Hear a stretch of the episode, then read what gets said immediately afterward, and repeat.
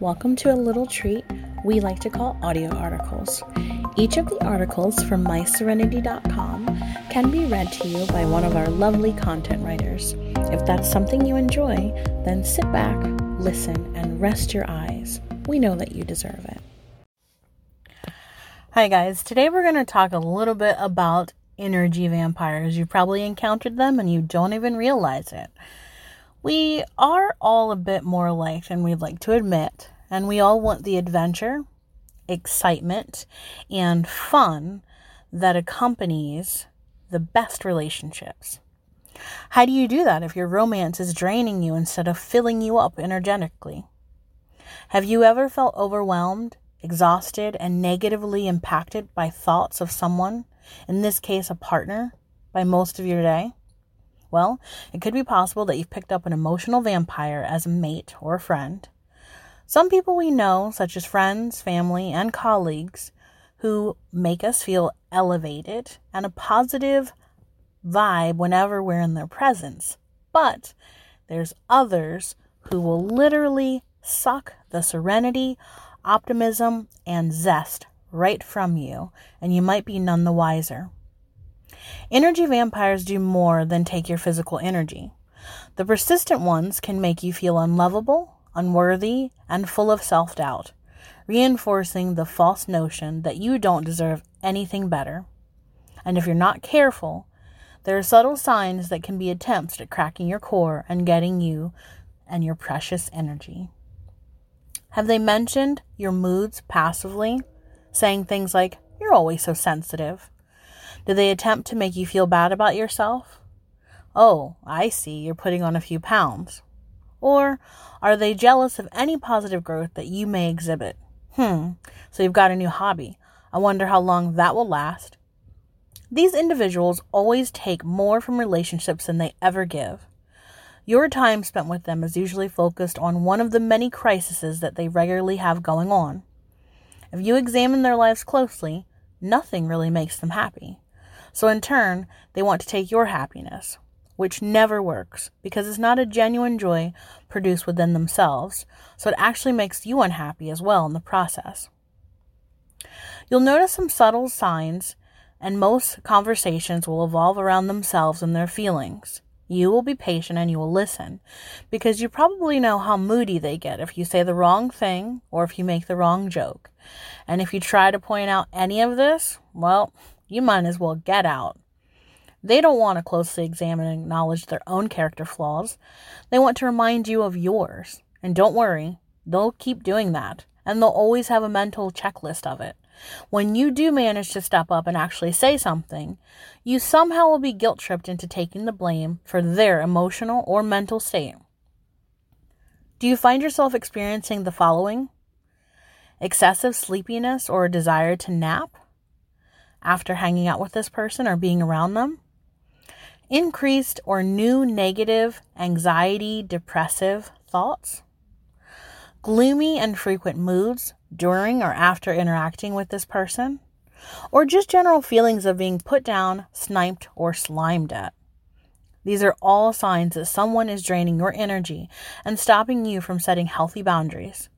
Energy vampires need to actually be invited in. And we do this often without realizing it. So let's see if you've encountered any of the following energy vampires. Our first one is the victim or martyr. These energy vampires inundate you with the woe is me vibe. When you scratch beneath the surface, you'll notice that they do not actually take responsibility for their own actions. Instead, it's a them versus the world mentality, and that becomes their fuel for their unhappiness. Want to offer them a solution to their problems? Yes, but is a common rebuttal that you will hear thrown back at you. Protect yourself. Boundaries are necessary here. Take the time to listen to them and simply say, I care about you and I want to help you, but I can only discuss this for a few more minutes unless you want to discuss solutions. This is not harsh, it is taking care of yourself. And if you're not good at speaking up, then use your body language. Break your eye contact, cross your arms, or actually remove yourself from their presence if necessary. This is the first step to set healthy boundaries with a victim or martyr energy sucker. The second is the controller. You all know this one. It's the people who obsessively try to control you and tell you what you're supposed to feel and how you're supposed to be. They have an opinion about everything, and they will attempt to take control by invading your emotions if they don't like them. And they will say things like, You know what you should do? And then promptly give you their list. You can't help but feel dominated, degraded, and demoralized. Protect yourself. Reaffirm your assertiveness in a healthy way and say, I value your advice, but I think I should work on this on my own. Stand up for yourself. Don't play the victim and don't sweat it if they get a little defensive, because they probably will. They are not used to having someone be as honest as you are.